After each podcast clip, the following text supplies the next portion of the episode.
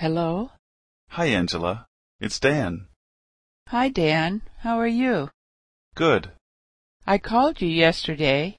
Did you get my message? Yes, I was taking a shower when you called. I saw that you called, and I tried to call you back, but I think your phone was off. No problem. I wanted to remind you that my friend is getting married next week. You're still coming to the wedding with me, right? Oh, is that next week?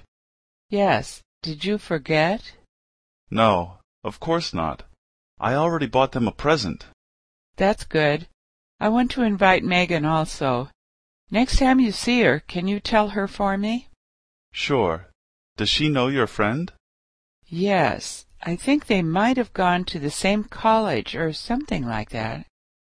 I'm not exactly sure how they know each other. Are we all going to drive together? Yes. I'll pick you up first and then we'll go get Megan.